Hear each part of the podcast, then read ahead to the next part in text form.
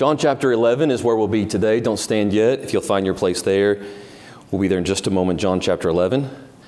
John chapter 11, it's good to have you here this morning and grateful for all of our guests that are here as well. It's a story about the life of Christ uh, that I have preached from many times, and every time I come to this text, um, it has so many different ways of looking at, at this text and, and applying God's truth to our hearts. And so I have taught this and preached this text many times, and I'm coming at it again from a whole new angle, and that I believe the Lord will have a message for us to look at today and hopefully apply uh, to our hearts. So, John chapter 11, verse 1, the Bible says, Now a certain man was sick named Lazarus of Bethany, the town of Mary, and her sister Martha. It was that Mary which anointed the Lord with ointment and wiped his feet with her hair, whose brother Lazarus was sick. Therefore his sisters sent unto him, saying, Lord, behold, he whom thou lovest is sick. When Jesus heard that, he said, This sickness is not unto death, but for the glory of God. There is a purpose and there is a reason in our pain. And we may not always understand it, but it's there. And the Lord says this sickness is unto death. There's a reason for it. It's for the glory of God, that the Son of God might be glorified thereby. Thereby what? Well, by his sickness. Verse 5 Now Jesus loved Martha and her sister and Lazarus. And when he heard, therefore, that he was sick, he abode two days still in the same place where he was. And then after that saith he to his disciples, Let us go into Judea again. His disciples saying to him, Master, the Jews of late sought to stone thee, and goest thou hither again? And Jesus answered, Are there not twelve day, hours in the day? If any man walk in the day, he stumbleth not, because he seeth the light of this world. But if a man walk in the night, he stumbleth, because there is no light in him. These things said he, and after that he saith unto them, Our friend Lazarus sleepeth, but I go that I may awake him out of his sleep. Then said his disciples, Lord, if he sleep, well, then he should do well. I mean, if he's sick and he's asleep, like let the man sleep and don't wake him up. Howbeit Jesus spake of his death. But they thought he had spoken of taking rest and sleep.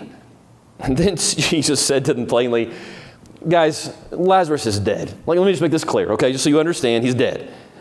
And he says, And I am glad for your sakes that I was not there, to the intent ye may believe. Nevertheless, let us go unto him. Well, then said Thomas, which is later, which is called Didymus, unto his fellow disciples, Let us also go that we may die with him. And now when Jesus came, he found that he had lain in the grave four days already. Now Bethany was nigh to Jerusalem, about 15 furlongs off, and many of the Jews came to Martha and Mary to comfort them concerning their brother. Well, then Martha, as soon as she heard that Jesus was coming, she went and met him, but Mary sat still in the house. And then said Martha unto Jesus, Lord, if thou hadst been here, my brother had not died. But I know that even now, whatsoever thou wilt ask of God, God will give it thee. And Jesus says unto her, Thy brother shall rise again. And Martha said unto him, I know that he shall rise again in the resurrection at the last day. And Jesus said unto her, I am the resurrection and the life. And he that believeth in me, though he were dead, yet shall he live. And whosoever liveth and believeth in me shall never die. Believest thou this? And she said unto him, Yea, Lord, I believe that thou art the Christ, the Son of God, which should come into the world. When she had so said, she went her way and called Mary, her sister, secretly, saying, The Master is come and calleth for thee. Let's pray today. Lord, thank you for your word and this story. And Lord, I pray that you'd speak to our hearts today. Lord, that you would find the application that we need. Um, that, Lord, you'd help us with our understanding, and that your Spirit would be free to speak to our hearts, and that we're receptive, Lord. In Jesus' name we pray. Amen. You may be seated.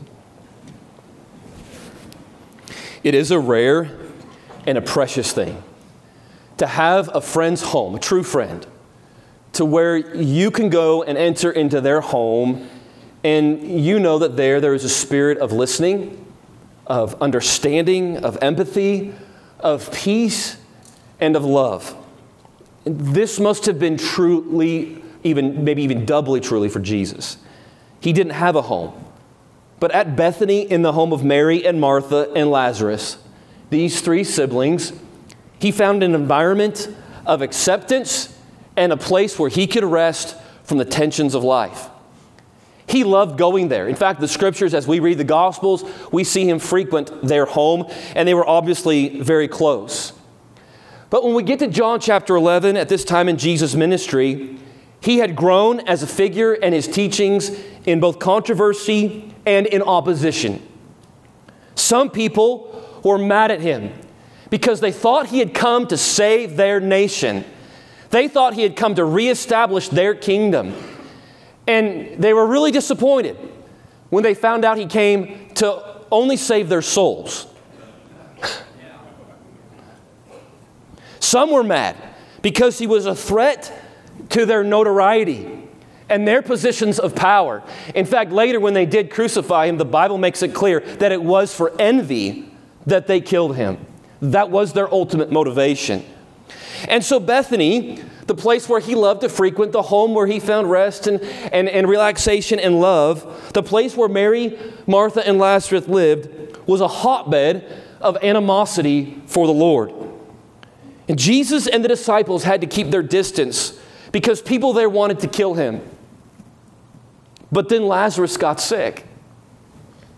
And Lazarus wasn't just any follower of Jesus, according to his sisters and those around him. Lazarus was a special friend of Jesus. Verse 3, the Bible says that when his, he got sick, his, his sisters said unto him, Lord, behold, he whom thou lovest. Well, Jesus loves all people, yes, but this was a special relationship, and they say he is sick. Lazarus is our brother, Mary and Martha. Lazarus is the man who stood by Jesus and opened his home to him. And if there was a reason for Jesus to go to Bethany in spite of the opposition and animosity, this, this was it. Like, this man's special, Lord, and you need to come. Everyone knew he could heal people. In fact, later in the chapter, in verse 37 of John 11, the Bible says, And some of this, the, the men said this as they're gazing at the tomb, and Lazarus is, has been in there for four days. And they asked this question Could not this man which opened the eyes of the blind have caused that even this man should not have died? Like they knew he had power, like this is widely known. He could have healed him, he's healed other people. Why didn't he heal him? And the question, a better question may not have been, why didn't he heal him, but why wouldn't he? But Jesus chose not to heal Lazarus. Did he have reasons? Yes. He said it was for the glory of God. But did he disclose those reasons specifically? Well, no. They wouldn't have understood them, even if he did. They would one day but not on the, on the backside of it, not on that day. And so we read about Jesus' decision in response to Lazarus as he lies on his deathbed and to his sisters, Mary and Martha. Verse 6 of the Bible says, When he heard therefore that he was sick, he abode two days still in the same place where he was. He stays still. His disciples probably thought he's playing it safe. It's the right call. If he had gone there, he may have rescued Lazarus, but he himself would have been, di- would have been killed and ministry over. So, in their minds, he's playing it safe. Good call, Jesus. But in the minds of Mary and Martha, it wasn't a good decision at all. And their brother, in that time frame, he does die. But after two days, something else takes place. Verse 7 then after that saith he to his disciples, Let us go into Judea again. And the disciples didn't like that. Lazarus was already dead. If we were going to go, why didn't we go before he died? Why are we going now? And in verse 8, his disciples say unto him, Master, the Jews of late sought to stone you. And goest thou there again? Well, they weren't wrong. They were going to try to kill him. In fact, they eventually, not too long, too much time later, they would kill him. And by the time Jesus gets to Bethany, Lazarus has been dead for four days. The funeral has taken place. All that is left is a house full of sorrowful people mourning his death. Verse 19 says, Many Jews had come to mourn. It suggests that they were a house of prominence and influence among people as they mourned the life of this man with his two sisters. And so Mary and Martha are inside the home. People are all around them and they're grieving and they're going through this process of grief. And they get word that Jesus was coming. And so Mary doesn't move. She's there and she's in grief and, and people are around her and she, she hears it and she doesn't respond. But Martha hears it. She gets up and she goes to meet the Lord. And then she says this to the Lord, and I want you to look once more at the text with me in verse 21. Because this is a pivotal point in the text as it relates to how these two women interacted with the Lord. And Martha says to the Lord, Lord, if thou hadst been here, my brother had not died. We need to process this this morning. Martha's words conveyed a reprimand for the Lord. Martha is confronting the Lord and she is insinuating a lot. Not just by the words she spoke, but by the body language with which she spoke them. And we'll get to how we know what her body language was in a moment.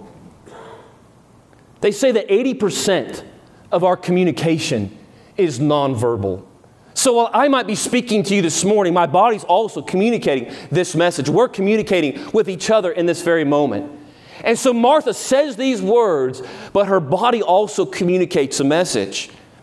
She's insinuating that God made a mistake, that their family wasn't as important to him as other people to whom he was ministering, that Jesus put his own safety and life ahead of their own that Jesus came too late and his timing was off. Maybe not with words, but with thought and attitude. Have you ever reprimanded the Lord?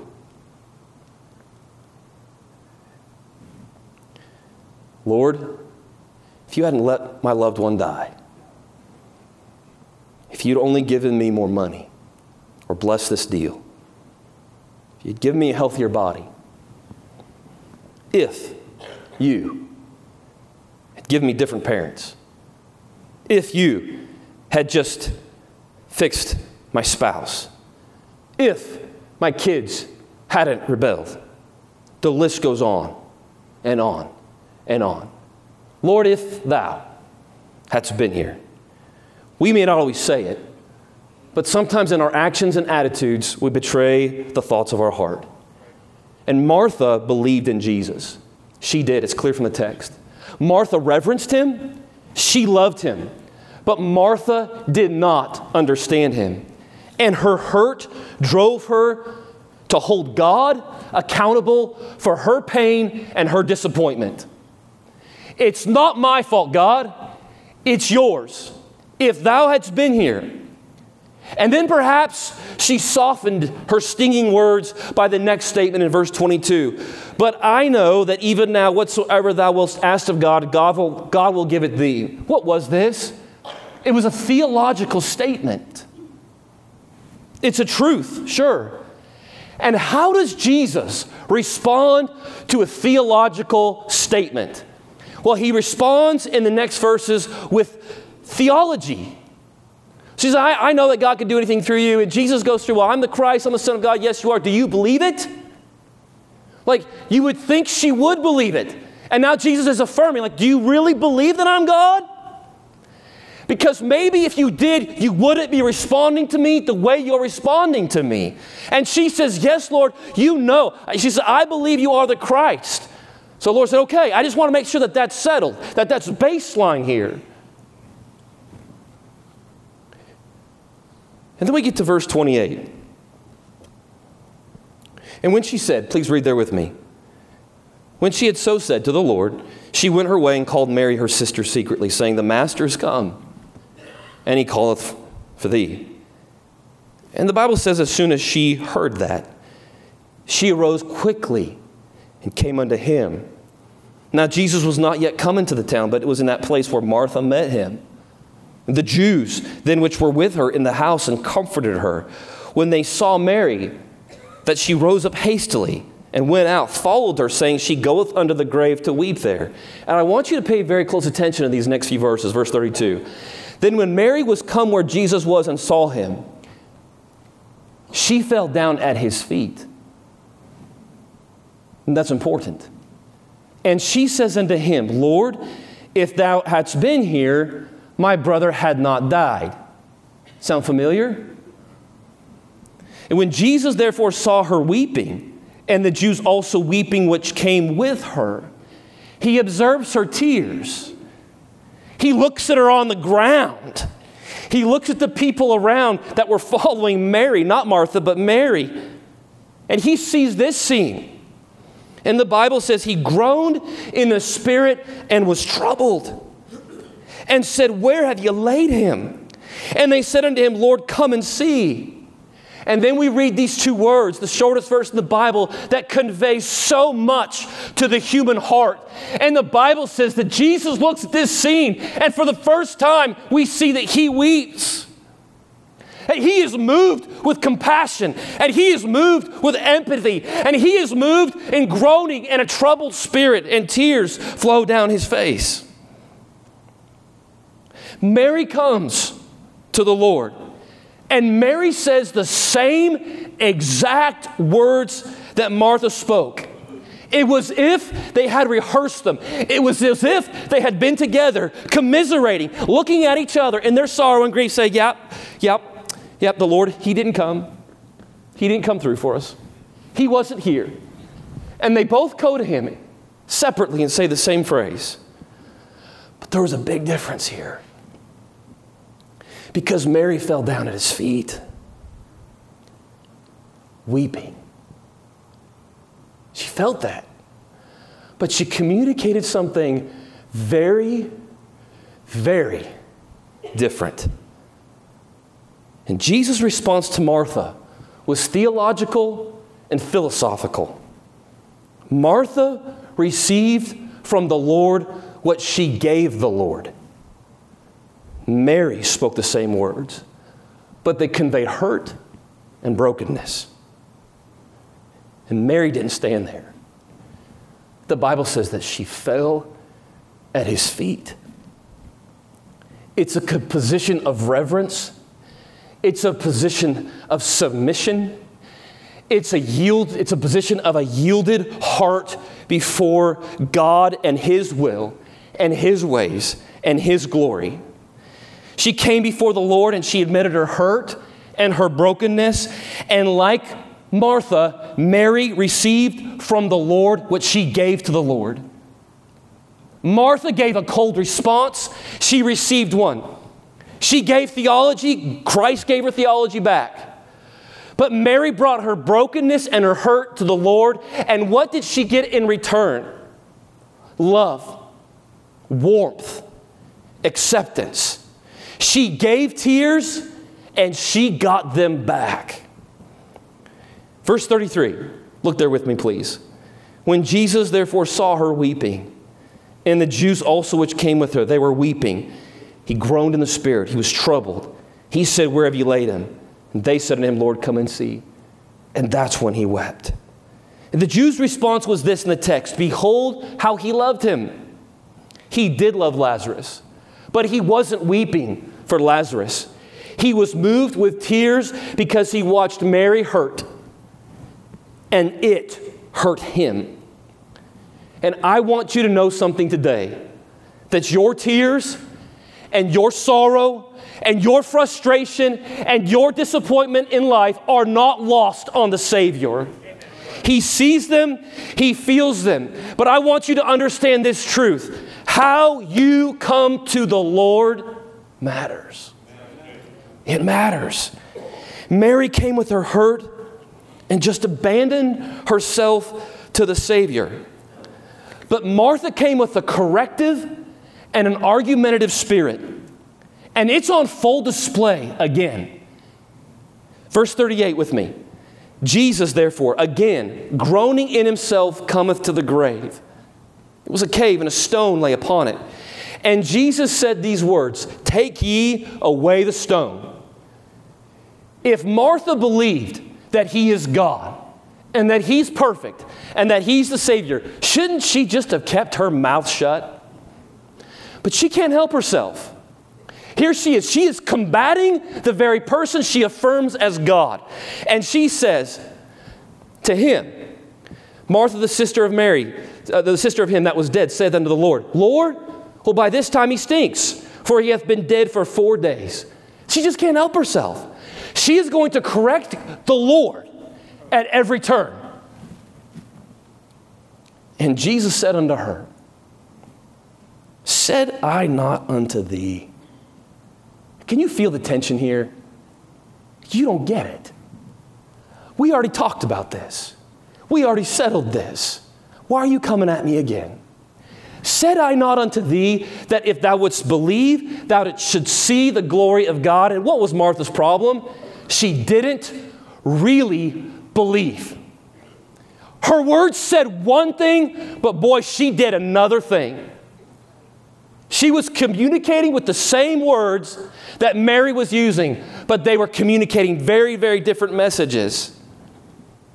And then, oh, yeah, after this, Jesus raises Lazarus from the dead. No big deal. He says, Come forth. Lazarus does, and Lazarus comes out of the grave alive after having been dead for four days. Okay, but there's a principle here. It was a lot easier for Jesus to raise Lazarus from the dead than it was for him to change Martha's heart. Raising Lazarus from the dead is the easy part. Changing Martha and changing you and I, well, that's a lot harder because only we have power to do that. Why does it matter so much that our hearts be like Mary's and not like Martha's? Because you get from the Lord the response you give to Him. God is love. He loves us all. He accepts us all. He gives it to us all unconditionally. But then it's our time to respond. And how we respond to Him will determine His response to you. You ignore the Lord, you mistreat the Lord, you're unfaithful to the Lord, you say the right things, but then you do something else.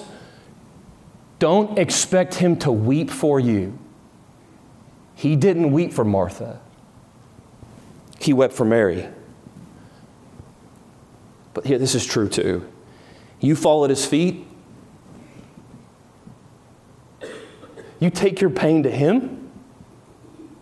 Well, that's when He saw.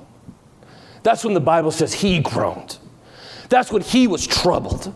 That's what elicited weeping from the Savior because here was a broken woman.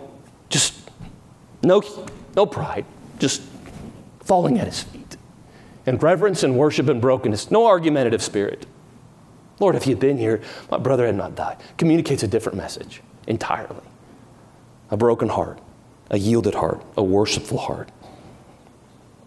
There is special comfort and help from the Lord to those whose hearts are soft toward Him. And if we would be a Mary in this way, and if we would not be a Martha in this way, then we're going to have some principles that apply to us. And I'm going to go through these quickly. And the first one is this we need to have faith that God loves you, even when He might apply that love in ways you don't want. I'm telling you, I love my children. There aren't four human beings on this planet that I love more than my kids. But there are moments as a dad when that love has to be expressed to them in ways they don't appreciate or want. But it is what's best for them and it is what they need. See, it was outside their thinking that Jesus would raise Lazarus from the dead. They didn't know it and they did not understand it, but Jesus had delayed his coming intentionally. They presumed he was late, but he was arriving at just the right moment. He wasn't tardy, he wasn't late, he was just on time because he's God. And he asked Martha, Do you believe it? And she said yes, but her actions said no. Her spirit said no. We have all experienced situations in life where we feel like hope is lost. Financial difficulties, broken relationships, sudden illness, job insecurity. And we lose faith and we say things like, What do I do now?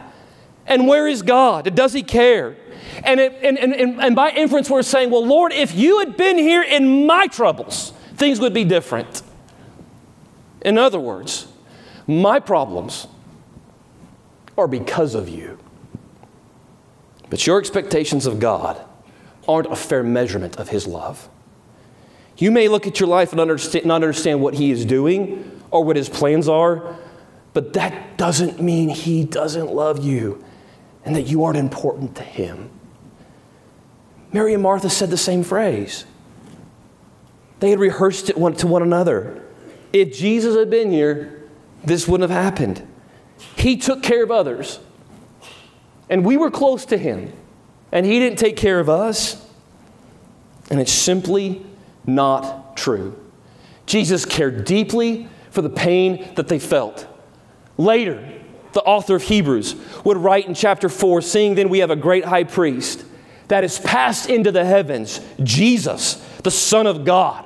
Let us hold fast our profession, for we have not an high priest which cannot be touched with the feeling of our infirmities. And I want to tell you in this moment that Jesus felt the infirmities of these people, but they received from the Lord what they gave to him. He is moved when we hurt. He is touched with our infirmities. He cares deeply for us and he is concerned. And the Bible says here that Jesus wept, and nowhere else in Scripture is this Greek word used for weeping. It literally means he shed tears. No one loves you like the Lord. No one. Not your spouse, your children, your parents, your friends. No one loves you like God does. Small and big alike. Whether you're far from God, whether you're close to God. He loves you. He is committed to your care and your eternal well being. But we're going to get the response from Him that we give to Him. And we need to know this this morning. No matter what takes place in our life, it's for His glory and He loves you. And we need to internalize that truth.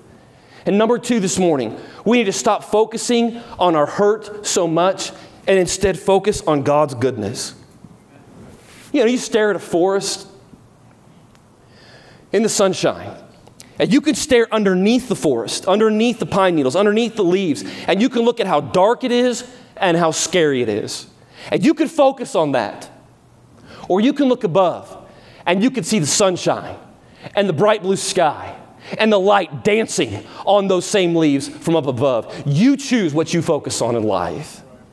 And we get too easily focused on the negative things of life. There are a lot of negative things in life, yes, but there's a lot of good too. And there's a good God who's bigger than all of that. And instead, we want to focus on all the evil.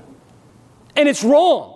And the whole book of Ecclesiastes, Solomon said, when you look at things on a linear level, you'll see darkness, but you look at things above and you see that sunshine, and there's a lot of good too. And we need to focus our attention and our thoughts and our time on that. Stop fighting the Lord.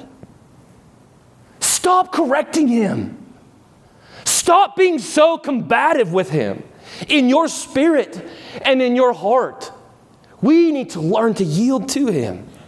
Stop focusing on your hurt and focus on His goodness. Mary had hurt, but she had a surrendered heart. The Lord's goodness and the warmth of His presence brought her to fall at His feet in worship. Martha could have but she didn't. See, evil and good are both present, but you have to choose which one you're going to pursue. And 2 Corinthians says, chapter 4, it says, For which cause we faint not, but though our outward man perish, the body gets old. There are some dark days. Yet, there's light above the tree limbs too. Because the inward man is renewed day by day. For our light affliction, if we want to see it that way, we can. It's but for a moment. And if we want to see it that way, we can. works for us a far more exceeding and eternal weight of glory. While we look not at the things which are seen, but that's what we do. The challenge from the text is this look at the things which are not seen. For the things which are not are seen are temporal, but the things which are not seen are eternal. And the good in this world is so much greater than the evil. And there's blessing and there is light for those who have eyes and ears to see and hear. Our problems will all be solved one day. And we need to keep our hope in that day and our eyes on God's goodness. We need to know He loves us. We need to focus on His goodness. And number three this morning, we need to never stop believing that our problem is too big for God because it is not. And too often we get to thinking like humans do that God has limitations. Martha thought that. Well, well, God has limitations. And if we can't see a solution, there must not be one. My brother's dead. He's been dead four days. You didn't come. You got a problem. You made a mistake. Limited thinking. Who would have thought that a rotten, stinking corpse would rise again and tear grave clothes off and come out smelling like a rose? No problem is too big for God. If God can raise a man from the dead, he can help your life too. But Martha's heart was a whole other problem.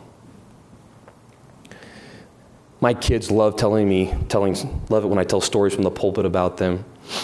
And so I've been able to get away with it in some of the morning services because they've all been in the kids' programs. But Sophia's in the youth department now, and she's here. Sorry, Sophia, I'm going to tell a story. When Sophia was a little girl, she came home from church one day. And we always ask our kids, What'd you learn today? Who taught? What'd they say? Did anything weird happen? you know, the usual questions. How did God speak to you? Sophia gets, she's, she's a real tiny little, little thing. And she, her eyes get big, and she starts telling me a story from the Bible about how Jesus was in a boat on the waves with his disciples and they were in a storm, and the boat was about to capsize. And everybody's going to die, and her eyes get real big. And she says, and Jesus stood up. And what he was supposed to say was, Peace be still. But Sophia got up and said, And Jesus stood up and said, Please be still. I listened to that little girl say that, and I thought, That's a pretty good edition of the Bible, Sophia. Because that's what we need to do sometimes is be still. Please, please, please be still. Mary had composure. She waited for the Lord to call her. When he called her, she came. She fell at his feet. She embraced the good. Look, God is always working in the background to secure our greater good, and we need to trust him.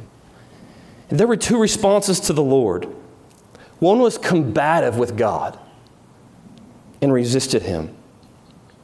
And the other melted in his presence and took their hurt to him. One received God's correction. Said I not unto thee? Do you really believe me? The other, his special affection, his love, and the one time that we read about that he wept. Your response to God this morning is going to determine his response to you. And so, for a moment, could I play the part of Martha in verse 28? I'm going to secretly call you with no one else listening and say, The Master has come, and he calls for you.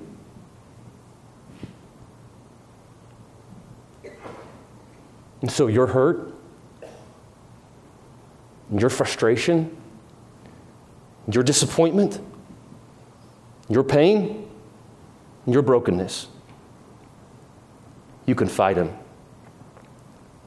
You can harden your heart and you can correct him. Or you can fall at his feet. But you can't do both. I'm going to tell you, it's easy for Jesus to raise Lazarus from the dead, and it's easy for him to fix the problems in your life. But it's not easy for him to change your heart, because that's in your power to do. So, would you come? And would you get it fixed this morning? Let me ask you to stand. Heads bowed and eyes closed.